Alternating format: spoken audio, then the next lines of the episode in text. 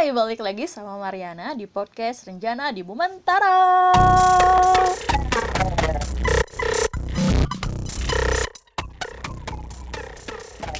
Sekarang kita ada di hari ke-10 dari 30 hari bersuara yang diadakan oleh The Podcasters Indonesia. Tema hari ini adalah pertemanan dan aku pengen ceritain sedikit tentang teman-teman aku waktu kuliah. Jadi waktu SD, ke SD dulu nih ya ceritanya. Aku tuh nyaris nggak pernah punya teman sebangku. Biasanya kan kalau tempat duduk di SD itu udah diatur buat berdua-berdua nih. Dan biasanya kalau aku punya teman sebangku itu karena memang dipasangin sama bu guru. Jadi waktu di kelas berapa ya? Tiga kalau nggak salah. Itu tempat duduknya diatur sama bu guru. Jadi yang biasanya satu geng itu dipisahin biar kalau lagi belajar nggak pada ngobrol. Aku tuh kalau nggak digituin sama bu guru, itu nggak dapat teman sebangku. Karena kebetulan waktu SD, satu kelas itu jumlahnya ganjil. Jadi kalau duduk berdua-berdua kan bakal ada yang sendiri tuh. Jadi waktu SD, aku ke mana-mana sering sendiri. Jajan sendiri, berangkat sendiri, pulang sendiri. Jarang banget omongan sama teman-teman. Kadang-kadang main bareng sama jajan bareng. Tapi itu juga kalau diajakin. Seringnya sih aku ke mana-mana sendiri. Waktu SMP, mulai deket sama orang-orang tapi nggak bisa dibilang sampai punya geng juga karena waktu SMP itu lebih ke seperti terbentuk kubu-kubu. Jadi ada kubu-kubu cowok nah ada juga kubu-kubu cewek cuman cewek ini kebagi lagi. Ada kubu cewek populer populer ada kubu cewek populer dan kubu cewek yang non populer nah aku masuknya ke yang non populer ini. Karena waktu aku kecil itu aku termasuk anak yang introvert sebenarnya. Sampai waktu aku kelas 1 SMP itu masih suka diem-dieman. Mulai mace itu kayaknya waktu masih kelas 1 juga sih tapi sekitar di semester 2 kayaknya waktu itu udah mulai berani buat ngomong di depan kelas. Kalau sebelumnya sih ngomong di depan kelas itu susah banget ya. Bahkan disuruh ngerjain soal di papan tulis aja aku suka gemeteran. Nah waktu SMK aku udah mulai punya geng nih. Jadi kita segeng tuh berempat ke mana-mana ya berempat. Sekarang sih aku sama teman-teman aku di SMK udah nyaris nggak pernah ketemu. Setahun itu paling beberapa kali ketemu bahkan ada salah satu teman yang kerjanya di luar pulau jadi kita ketemu cuma setahun sekali kalau lebaran doang. Nah setelah lulus SMK aku kan gak langsung kuliah tuh tapi kerja dulu. Di tempat kerja aku itu waktu awal-awal kerja itu semuanya cowok. Di tempat kerja yang pertama kerja berdua yang satu cowok terus di tempat kerja yang kedua sama kerja cuman berdua juga dan temen aku cowok. Di tempat yang ketiga itu kita ada berlima. Dan aku tetap cewek sendiri yang empatnya cowok. Sampai akhirnya pindah kerja ke rumah sakit. Nah kalau di rumah sakit mah banyak ya. Cewek-ceweknya malah kebanyakan. Dibandingin cowok tuh banyak ceweknya. Aku dekat sama beberapa orang tapi gak sampai deket-deket banget gitu. Yang jadi teman curhat lah teman gibah lah teman suka dan duka lah.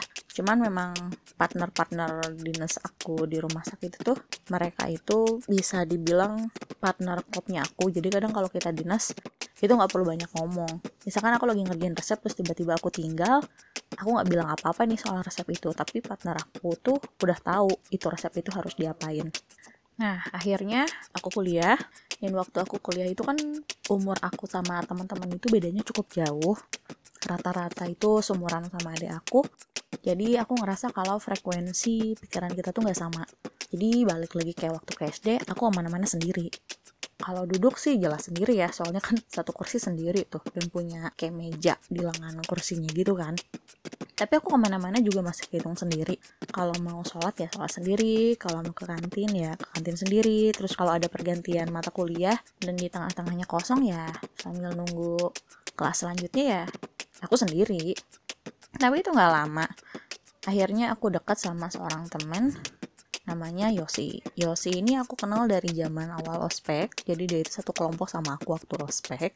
Meski sempat dibilang jauh lah ya, karena kan ya Yosi juga bareng sama teman-temannya kan. Biasanya bareng sama teman satu kosannya. Tapi Yosi ini nyaris selalu setiap kuliah itu dia duduknya di sebelah aku. Jadi meskipun kita nggak bareng-bareng maksudnya nggak bareng-bareng bring ke sana bring ke sini kita sering ngobrol bareng. Udah deket sama Yosi kemudian aku deket lah sama tiga orang lagi namanya Sarah, Tiara, sama Novi Nah, Sarah, Tiara, sama Novi ini, mereka tuh temenan dari zaman SMK. Jadi, ke mana-mana juga mereka bertiga. Sampai akhirnya, aku yang awalnya cuma dekat sama Yosi, dekat juga sama Novi, dekat juga sama Sarah, dekat juga sama Tiara, dan kita akhirnya ngegeng berlima. Untuk pertama kalinya juga geng aku itu punya nama. Biasanya kan geng yang punya nama itu isinya cewek-cewek yang gak rilis anu modiste ya kan. Sedangkan aku mah apa tuh cuma remah-remah rangginang dina kaleng kongguan tapi ternyata kita bisa punya nama geng. Sebenarnya nama geng ini nggak diciptain gitu aja. Cuman waktu itu sejarahnya aku tuh lagi bikin grup WhatsApp. Awalnya kan berempat nih aku Sarah Tiara sama Novi. Belum bikin grup sama Yosi karena di grup WhatsApp ini tuh kita tuh cuma ngobrolin soal pelajaran doang. Jadi ada tugas apa? Kalau misalkan nggak bisa ngerjain tugas ya nanya ini di situ. Kalau misalkan nggak bisa ngerjain jurnal ya nanya di situ. Terus kalau lupa ada tugas apa ya nanyanya di situ. Dan itu namanya adalah F4 Meteor Garden. Karena kita cuma berempat kan?